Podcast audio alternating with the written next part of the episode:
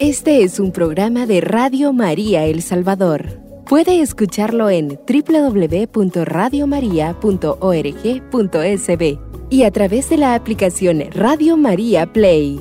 Radio María, más cerca de usted.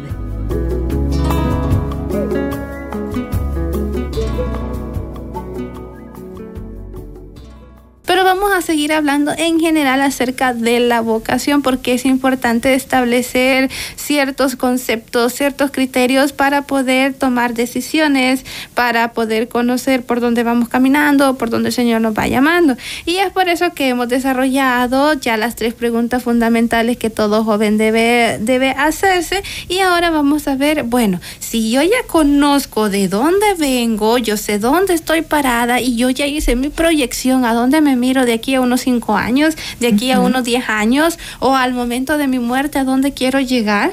Entonces, si yo ya hice esa proyección, si yo ya lo tengo clarísimo, claro como la horchata, no, claro como un agua pura, entonces puedo empezar a conocerme y decir, ah, entonces cuál va a ser mi vocación en sí, a qué me está llamando el Señor. Y si me está llamando a X vocación, a X estado de vida, ¿cómo voy a decidir yo cómo lo quiero vivir? ¿Cuál va a ser mi percepción? ¿Cómo quiero realizarlo, vivirlo hasta el fin de los, hasta el fin del mundo, de los mundos, iba a decir, hasta el fin del mundo? Entonces, eh, este tema prácticamente nos va a ayudar a conocer propiamente nuestra naturaleza humana.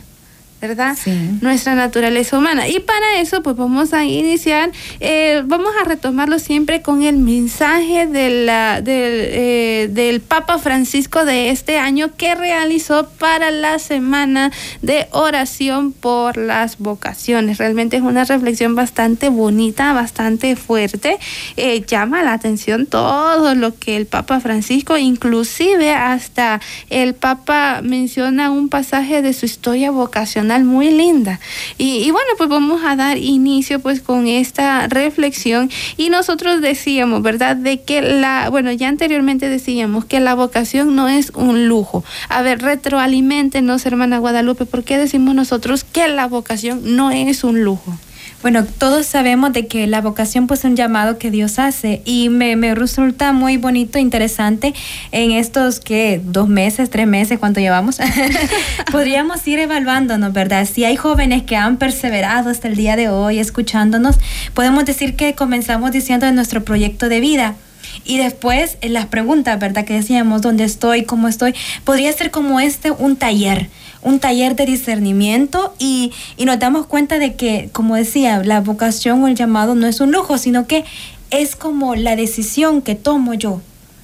Si el Señor me envía, si el Señor me llama, toca mi corazón a través de una lectura, a través de una reflexión o a través del mismo sacerdote en la confesión, es porque quiere algo, quiere algo y no va a ser, ay, bueno, el Señor me eligió a mí porque pues soy la última yo soy la única.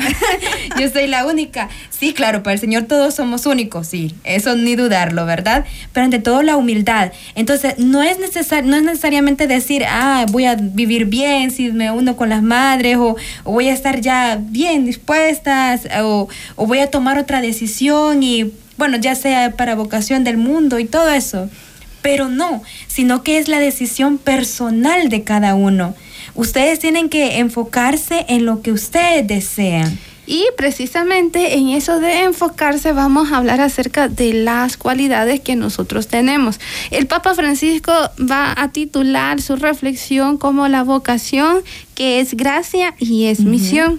Entonces, gracia la podemos entender como aquel don divino que el Señor le da a cada persona para realizar, como decimos, yo soy buena para esto. O sea, ¿cuál es nuestro, de forma innata, nuestras cualidades? Entonces, eh, cuando decimos que la vocación no es un privilegio, eh, de manera más resumida estamos diciendo, no, pues no somos dignos no somos dignas. Eh, que tú te hayas casado por la iglesia y tengas una familia estable, no es que yo lo tenía ya predestinado. Probablemente sí, lo tengas predestinado, pero no por tus cualidades, no porque eres la mejor persona, la mejor ama de casa, o porque tú eres la mejor chica soltera, el mejor chico soltero, o en el caso de nosotros, la mejor religiosa. No, hombre, si es que éramos perfectas para lo que el Señor quería. Probablemente sí, pero el Señor nos dice, no lo veas de esa manera. Amén. El Señor se fija en nuestra... ¿Somos perfectas para su obra? Sí, ¿por qué? Porque sabe que en nuestra debilidad él puede sobresalir, Él puede dar enseñanzas de amor, enseñanzas de misericordia. Y fíjese, hermana Fátima, algo muy bonito que estamos hoy en la fiesta de quién? De San, San, San Marco. San Jerónimo. No, no es San Jerónimo. Uy, Dios mío, no, ah, San, Mateo. Entonces, mire, ya nos confundimos. Estamos hablando del llamado. Ahorita se me acabo de, me acabo de recordar que el Señor lo miró. San Mateo es una es un es un apóstol que el Señor lo miró y sin importar quién era. O sea, él solo le dice, "Ven y sígueme." Y, y, atiende a ese llamado y ahí es donde, lo, donde nos damos cuenta que el Señor no le importa de dónde vienes, o sea, a él le importa el corazón. Entonces San Mateo solo se quedó fijo en Jesús y dijo, sí, yo lo sigo. Y como dice nuestro Señor Jesús, ¿verdad? No he venido por los sanos, sino por los enfermos. Exactamente. Entonces Él viene a transformar nuestra vida. Lo puse por lo que estamos hablando, ¿verdad? De la vocación. Sí, exacto, que no es un privilegio, sino que el Señor se vale de nuestra debilidad para demostrar esas lecciones de amor, de misericordia. Y precisamente es lo que va a decir el Papa Francisco y dice de que la vocación es una ocasión preciosa para redescubrirnos a nosotros mismos. Es un don que se nos da gratuitamente. Al mismo tiempo, dice, es un compromiso a ponerse en camino, a salir de nuestra zona de confort y empezar a predicar el Evangelio. ¿Qué es lo que le dijo hoy en la lectura a Mateo? Se le, se le puso enfrente, lo miró y le dijo, sígueme. Inmediatamente, ¿qué hizo Mateo? Lo invitó a su casa. Exactamente, se levantó y lo siguió y le preparó una gran comidita, así que esa es la providencia divina. Pero miren qué bonita esta parte. Entonces, desde aquí empezamos a ver ya la aplicación de, la naturaleza de la vocación. Cada uno de nosotros tenemos esa gracia, tenemos un don que se nos ha dado gratuitamente y que gratuitamente tenemos que darlo también. Entonces, pero ¿Cómo, ¿Cómo vamos a decir? Entonces no entiendo, madre, esta parte, hermana Guadalupe, no entiendo, van a decir. ¿El qué? Pues es sencillo al nosotros conocer de dónde venimos, qué es lo que estamos desarrollando y ya nos hemos proyectado, entonces simplemente viene y poner las cosas aquí en la mesa. Los que nos están viendo, digamos, lo tenemos en la mesa y empezar a ordenar. Bueno, eh, mis cualidades están aquí. Estos son los dones que el Señor me dio. El Señor me dio el don de canto. Pa, pongo primero. El segundo, el Señor viene y el Señor me ha dado el don de la música. Ah, complemento, veo, estoy complementando. Puedo cantar, puedo entonar, pero también puedo tocar algún instrumento musical. De repente viene y dice, ah, el Señor me ha dado el don para poder trabajar con niños pequeños. Ah, wow, tengo esa facilidad, no me desesperan, me encanta.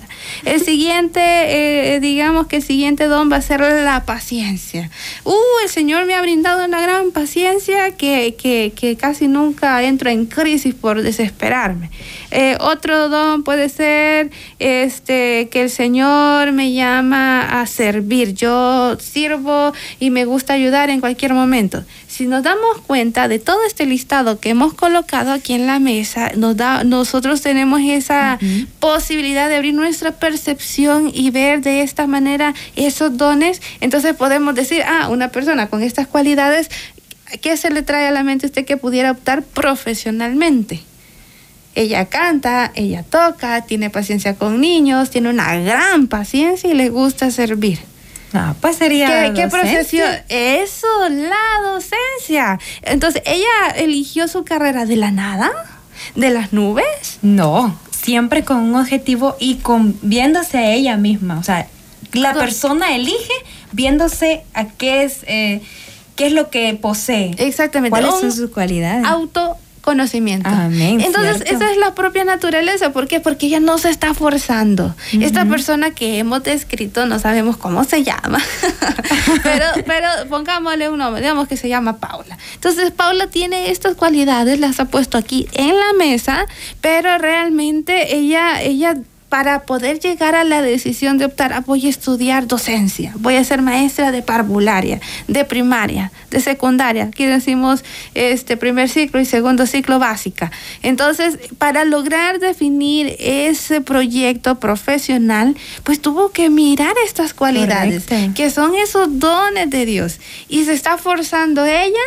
No, lo hace porque le nace, es algo innato, algo que ella ya lo trae. Por eso los papás dicen, esa maestra sí tiene vocación, esa maestra sí traía para eso. Y todas la elogian, ¿por qué? Porque realmente ella no le cuesta. Eso sí, tener el cuidado tampoco de decir, así yo soy la mejor. Ramos en soberbia. Exactamente, sino que todo decirle, bueno, gracias Señor porque me diste esta bendición, me diste esta oportunidad. Pero lo queremos centrar en esta parte. La naturaleza de la vocación lo podemos resumir entonces en aquellos dones, aquellas cualidades que el Señor nos da y que nos da referencia para elegir esa opción de vida. Un ejemplo puede ser, ah, pues, este, sí, el Señor me dio la capacidad de, de- de cuidar niños, ah, probablemente entonces mi, mi, mi opción de vida o de estado de vida puede ser el matrimonio. Pero alguien que no le gusten los niños, alguien que diga, se, se espera, este, y también se puede superar con trabajo, con experiencia, pero de repente dice, no, no, no, no, no quiero que nadie me controle. y se casa, no, pues siempre te van a controlar.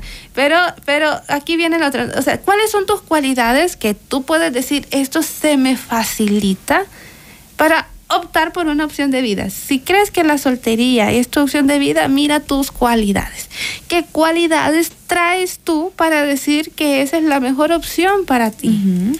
Si es la vida consagrada, este, lo mismo, puedes eh, hacer tu listado, ¿no? ¿Cuáles son mis cualidades que me van a ayudar dentro de la vida consagrada? Me gusta la oración, me gusta trabajar con los pobres y pues de esta manera eh, irnos, vamos a irnos definiendo y vamos a tener más claro el paso que tenemos que dar. Correcto. Y siempre está la decisión de cada uno. Ustedes son los que toman la decisión. No es ningún padre, no es ningún consejero. No, cada uno toma la decisión y es ahí donde toca el corazón el Señor. Exactamente, y eso nada más es el primer paso. Vienen aún todavía otros pasos más que les invito a que se queden, a que nos sigan sintonizando.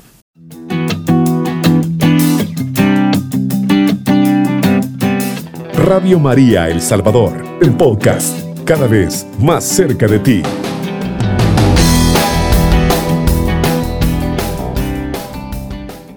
Pues les comentábamos nosotros, ¿verdad? Que el autoconocimiento es indispensable para poder nosotros hacer una opción de vida, para poder decir, bueno, ¿por dónde me voy? ¿Por dónde me inclino? ¿Qué es lo que el Señor quiere de mí? ¿Será que me llama la vida consagrada?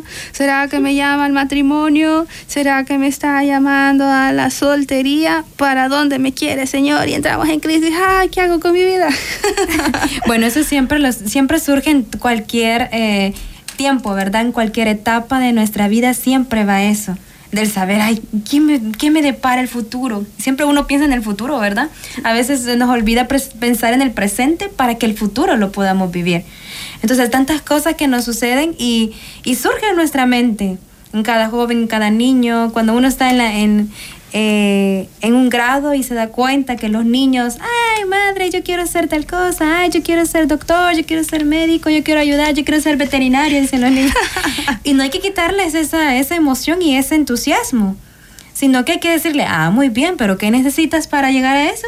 Ay, tengo que estudiar. Claro, eso es lo principal, estudiar.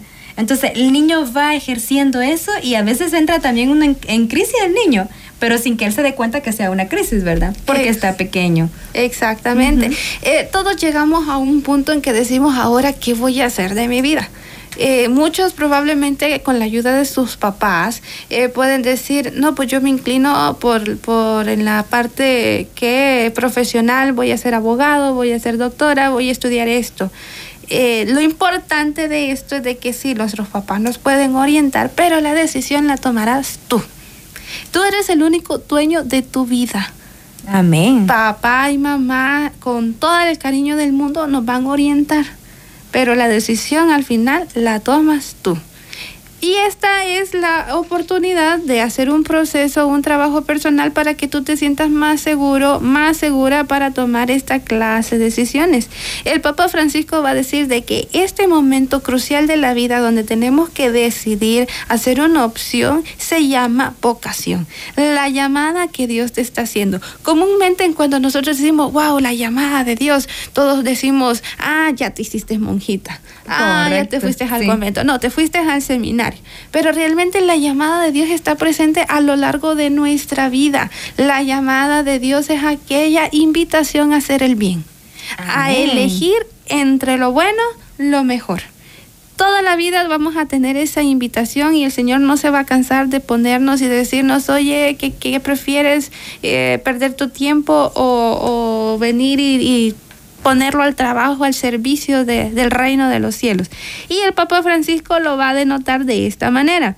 Dice que el Espíritu Santo, todas sus iniciativas y su don gratuito esperan una respuesta. Ya nos llamó, Él está esperando una respuesta. ¿Y cuál es esa respuesta? Pues es la vocación. ¿Sí? El Señor te llama a una X estilo de vida y la vocación es el tramado entre la elección divina y la libertad humana. ¿Por qué? Porque a nadie nos obligan a hacer una opción de vida. A no ser, no, a mí mi mamá me obligó, no, a mi mamá me obligó, pero ya eres mayor de edad. Para estas decisiones tú ya eres mayor de edad y entonces aquí ya no se vale que mamá y papá me obligaron. Es tu vida. Tú decides qué hacer con tu vida, si la quieres salvar o la quieres perder. En el caso, no sé, hermana Guadalupe, si usted cuando tomó la opción de su vida de querer ser religiosa, de ser HFIG, hermana franciscana de la Inmaculada Concepción, ¿le pusieron una pistola en la cabeza? No, claro que no. ¿Le dijeron manos arriba y haga lo que yo le diga?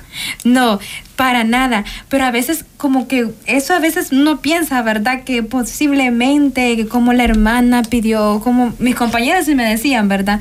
No, Guadalupe, ¿por qué vas a hacer eso? Y tantas cosas. Pero no es así. Es cuando toca el Señor y como usted decía, ¿verdad? Es entre lo que Dios quiere y lo que el mundo me invita. Y como ahí estamos poniendo las cartas, ¿verdad? En la, en la mesa y decimos, ¿qué es lo que vale más? Por ejemplo, en mi caso, puedo decir, ¿verdad? Que desde pequeña, pues, mi papá nos, nos inculcaron valores y, y también, pues, servíamos en la iglesia, en la renovación carismática. Entonces, ya desde, desde pequeña, pues, iban haciendo en mí, ¿verdad? Ese servicio al Señor, entregar mis dones, talentos, yo trabajaba y estudiaba. Entonces, tantas cosas que pasaban en mí que me decían, no, yo quiero servirle al Señor. Yo quiero entrar en esa sintonía, tener esa comunicación con Él. Y es así como, como uno opta nadie me dijo, ¿verdad? Sí, metete. No, nadie me dijo, sino que. Y siempre van a estar esos miedos. Y los miedos van a intentar detenerte porque uno, uno se cree indispensable en el lugar donde uno está. Si yo estoy trabajando, ay, no, pero yo soy la que está trabajando en la casa y si me voy al convento o si me caso, a veces no, no se casan porque dicen, ¿y qué va a pasar si yo me voy de la casa? O no entramos a una opción religiosa, a un seminario, a un convento porque decimos, no, ¿y qué va a pasar? Van a quedar solos solo yo, solo yo. Pero es una renuncia. Regresamos a Mateo. Mateo estaba trabajando en su mesa de impuestos, eso lo dice el Evangelio. Pasa, Jesús lo mira. Jesús no le dijo, Mateo, termina de hacer tus cuentas y después me sigues. Fue una invitación concreta y no más de más de una palabra. Fue una invitación directa, como, como una flecha, una flecha de amor que le hizo a, Mateo y le dice, sígueme una palabra que fulminó su corazón. Entonces, muchos, bueno, en el caso personal y, no sé, en el caso suyo también y de muchas hermanas con su experiencia vocacional, podemos decir, no, o sea, llegó el Señor, te miró y pues, ¿y para dónde? o sea, no te puedes correr. El Señor te está llamando y uno siente en su corazón un fuego. ¿Cómo describírselo? Es una ansiedad que a uno le entra y uno dice, ¿y ahora qué hago? Y uno dice, no, Señor, no me mires. Pero ya me miro. ya te miro. le fulminó, fulmina el Señor el corazón. Eso sí. Y también una de las cosas que es muy bonito, que en el grupo de jóvenes también el Señor fulmina. No necesariamente tienen que, un, uh, o sea, tienen que tomar ustedes la decisión de entrar a una vida religiosa o el seminario. No, no necesariamente, sino que el Señor toca su corazón con sus dones y talentos y les sirven en la iglesia. Yo he conocido jóvenes que están entregadísimos a la iglesia y se sienten tan apasionados que no hay quien los quite de ahí. Entonces, es ese, ese llamado que hace el Señor independientemente en qué momento, ¿verdad? Y sí, se siente emocionante. Sí, el Señor dice, esa es mi mirada de amor irresistible. pero sí, precisamente, ahora uno puede decir, no, pero yo no tengo los dones, yo no tengo la capacidad para seguir ese tipo de llamado. Pero el Señor da la gracia. El Señor nos da cada momento esos dones. Si tú elegiste la opción del matrimonio, confíate en el poder de Dios y verás cómo el Señor te sacará adelante. Pero eso sí, consagra tu matrimonio, consagra tu familia en el seno de la Virgen María, a los pies del Señor en la cruz.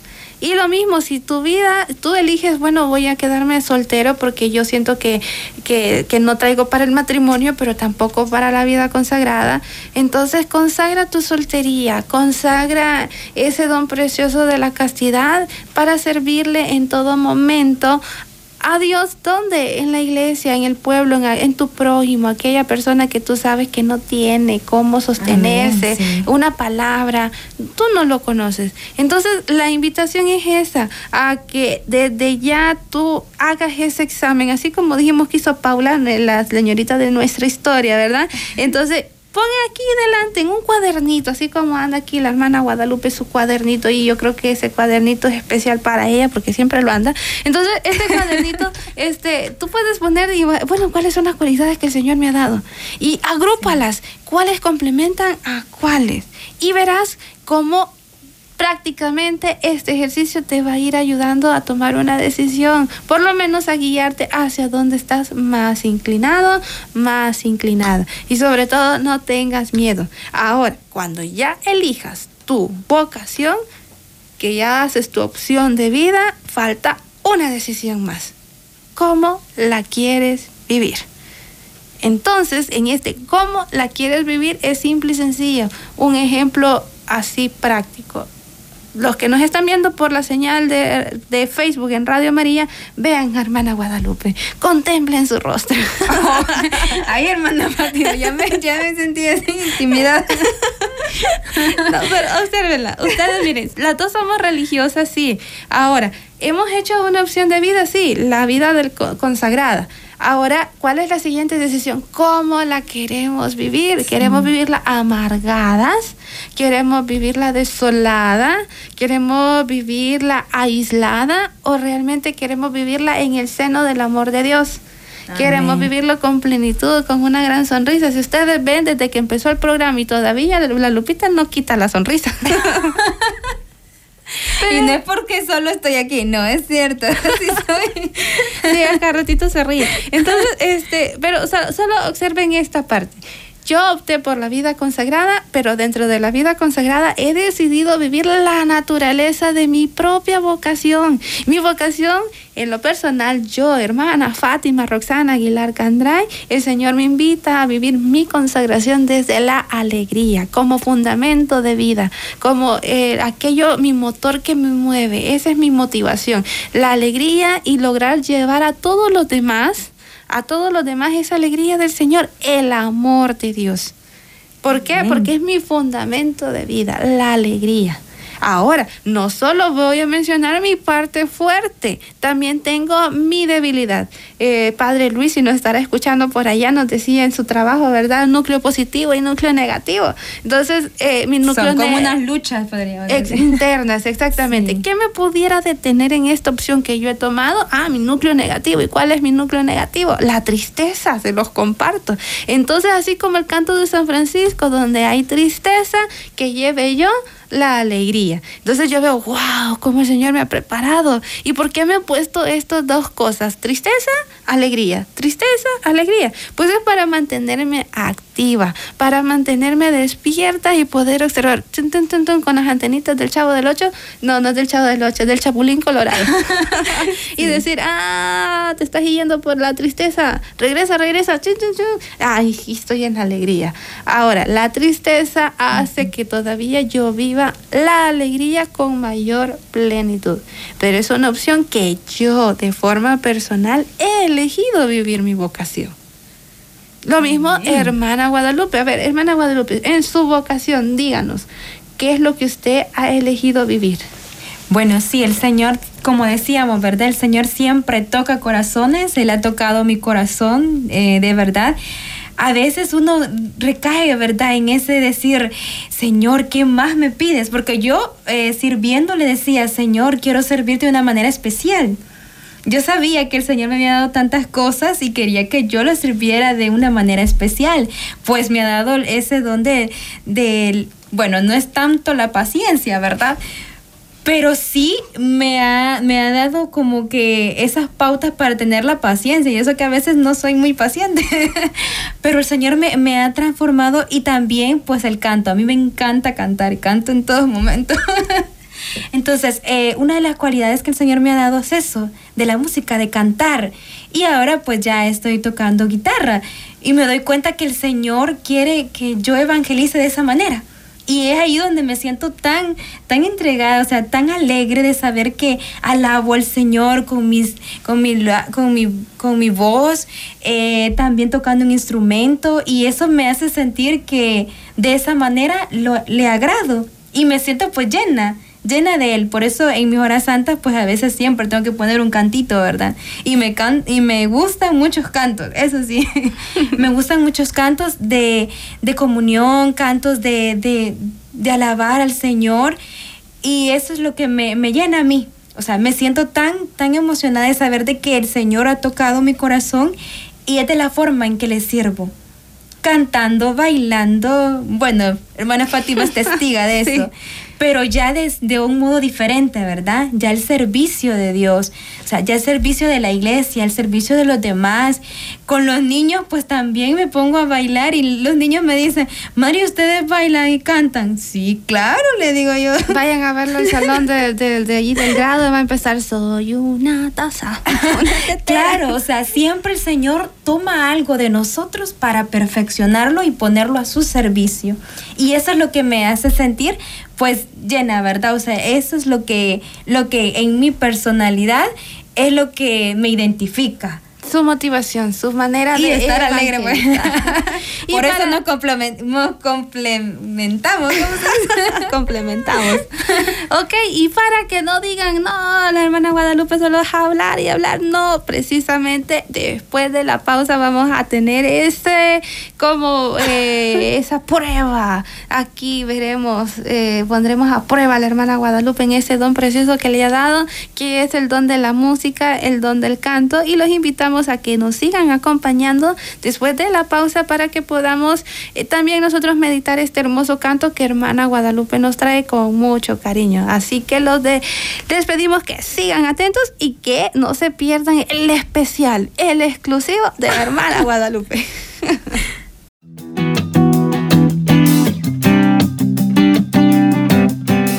Radio María El Salvador, el podcast, cada vez más cerca de ti.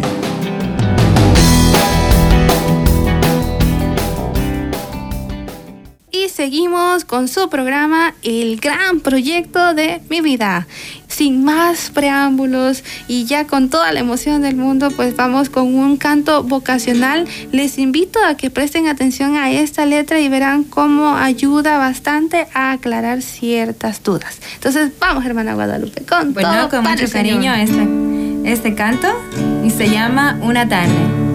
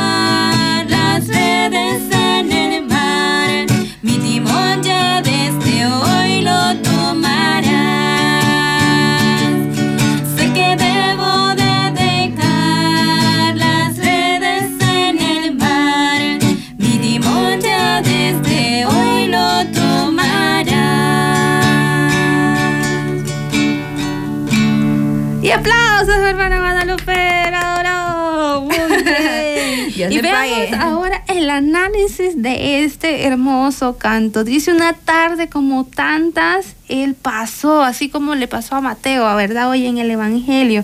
Y pasando tiernamente me miró. Lo que le decimos, una mirada fulminante. ¿De qué? ¿De odio? No es una mirada de amor. Recuérdense que en este famoso llamado, la vocación, el interlocutor es Dios y el alma humana. Y seguimos con el análisis de este hermoso canto. Recordemos que es la naturaleza de la vocación. Es la naturaleza es el amor. Sí, el amor nos mueve a tomar decisiones eh, hasta cierto punto a veces un poco eh, mucho, muchas veces extremas, ¿verdad? Algo extremas. En el caso de la vida consagrada, fue tan fulminante esa mirada de amor del Señor que sus papás no les dieron permiso, ¿qué hicieron? Se escaparon. Eh, en algún momento vamos a traer a una madre que su historia fue así y, y uno queda impactado, madre, y usted se escapó. Sí, dice, es que él me amó primero, dice la madre. Muy bonito. Y entonces, mire, aquí dice el canto, ¿verdad? Este, el Señor pasa como otro más, pero Él nos mira con, como nadie nunca nos ha mirado. No con lástima, no con compasión, nos mira con ternura. Y uno dice, pues yo no sé qué pasó, o sea, yo me, me miró y yo no sé qué supe. Y entonces, ¿qué pasó? La acción el Señor te dice, sígueme y tú qué dices, te levantas y sigues. Muchas veces sin hablar, simplemente con la actuación. Y el coro es muy hermoso y dice, sé que debo de dejar las redes en el mar. Su interpretación, hermana Guadalupe, ¿cuáles son esas redes en el mar? Podría ser todo aquello que me ata al mundo. Si estamos hablando en una opción de vida de servirle al Señor, pues todo aquellos lujos o todo aquello que, que tenía yo, bueno, para un joven lo que siente es, ay, dejar a mis amigos o dejar el partido o dejar las invitaciones que a veces me hacen mis amigas. O sea, todo eso dejarlo por ir al servicio de Dios. En mi caso, pues todo lo, mi familia, mis amigos, eh, todo lo que tenía, mi trabajo, y optar por seguirle al Señor, dejar todo eso. Eso significa dejar las redes y subir en la barca, ¿verdad? En la barca del Señor. Y lo mismo puede ser cuando tú optas por, el matrimonio o por la soltería. Pues en el caso de los solteros, que uno dice el tabú, ¿verdad? Ah, te quedaste a vestir santos. Ah, te dejó el tren. Eh, que es lo que comúnmente se escucha, pero realmente no, o sea, dejar tus redes, ¿qué significa? Dejar de escuchar esas voces que te están frenando dejar aquellas incógnitas de que, ah, es que, es que a saber qué tenías y por eso no te casaste. No, si tú sientes en tu corazón estas tres cosas que ya dijimos, si te sientes pleno, libre y en paz con esa opción de vida, vas por buen camino. Y lo importante no es lo que te digan aquí en la tierra, sino lo que estás construyendo en el reino de los cielos. Y si eres eh, llamado a la vocación del matrimonio, pues en ese llamado tú sabes que te va a tocar renunciar a tu vida de soltería. Ya no eres solo tú, hoy tienes una pareja. Probablemente después vengan los hijos y ya no vas a pensar en ti. Vas a pensar en que primero coman tus hijos y después si queda comerás tú. No vayas a ser de esos papás que primero comes tú y después tus hijos. Debes, debes priorizar. Tu corazón ya caben muchas más personas. Y en el caso de nosotras como consagradas, es toda la creación, el planeta Tierra, toda la casa común donde entramos todos. O sea, nuestro amor, nuestro corazón tiene que ser grande, grande, así grande, enorme. Porque estamos Señor invitados, lo hace grande. estamos invitados a amar hasta el extremo, amar hasta la locura. Entonces, eh, eh, eso es la interpretación de sé que debo dejar las redes en el mar. Y dice, mi timón ya desde hoy lo tomarás. Qué bonito, porque tú haces tu opción de vida y solo déjate llevar. ¿Qué pasa? Eh, eh, estamos hablando aquí una escena de, una, de un barco, de una barca, una barca sencillita en medio del mar. ¿Qué pasa? Eh, estas barcas sencillitas a veces no tienen motor, ¿verdad? De que se le echan gasolina, sino que a veces son con remos. Pero si no hay remos y tienen una vela, ¿qué es lo que hace esta barca? Deslizarse en el mar. ¿Y solita o necesita ayuda de algo? Siempre de la dirección. De la dirección, pero hay un viento, un soplo de vida que te mueve. No te deja estático, nunca. El Señor nunca, mire, esto es bonito, el Señor nunca, en cualquier estado de vida, nunca te va a dejar quieto. Nunca vas a estar estático. El Señor te va a llamar a salir. El Señor te va a llamar siempre a querer, a querer conseguir más personas. Según tú experimentes ese amor divino en la vocación que tú elijas, tu querer de atraer a más personas para que sientan este amor va a ser cada vez más grande, más grande, por lo tanto vas a salir de tu zona de confort y por eso de repente tenemos familias completitas misioneras. Ah, eh, jóvenes que se van a su experiencia de misión en otros países, jovencitos de 14, 15 que ingresan a los conventos. Y entonces, ¿por qué? ¿Qué pasó allí?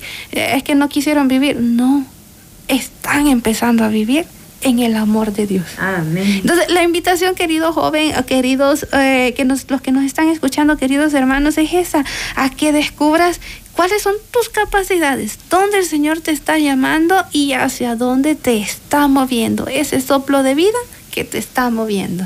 Y el Señor siempre, siempre toca, siempre está moviendo y como decíamos, no podemos ser estáticos. Yo no puedo estar estática. El Señor siempre toca y el Espíritu Santo toca corazones y, es el que nos da esa, esa fuerza y ese entusiasmo para seguir adelante. Así que eh, tú joven, hermano que nos está escuchando, hermana, que siente ese llamado, pues no somos nosotros los que estamos hablando, sino que es el Espíritu de Dios que actúa en nosotros. Por nosotros mismos no dijéramos nada, sino que es el Señor que ha tocado sus corazones para que sigan adelante. Este es un programa de Radio María El Salvador. Puede escucharlo en www.radiomaria.org.sb y a través de la aplicación Radio María Play. Radio María, más cerca de usted.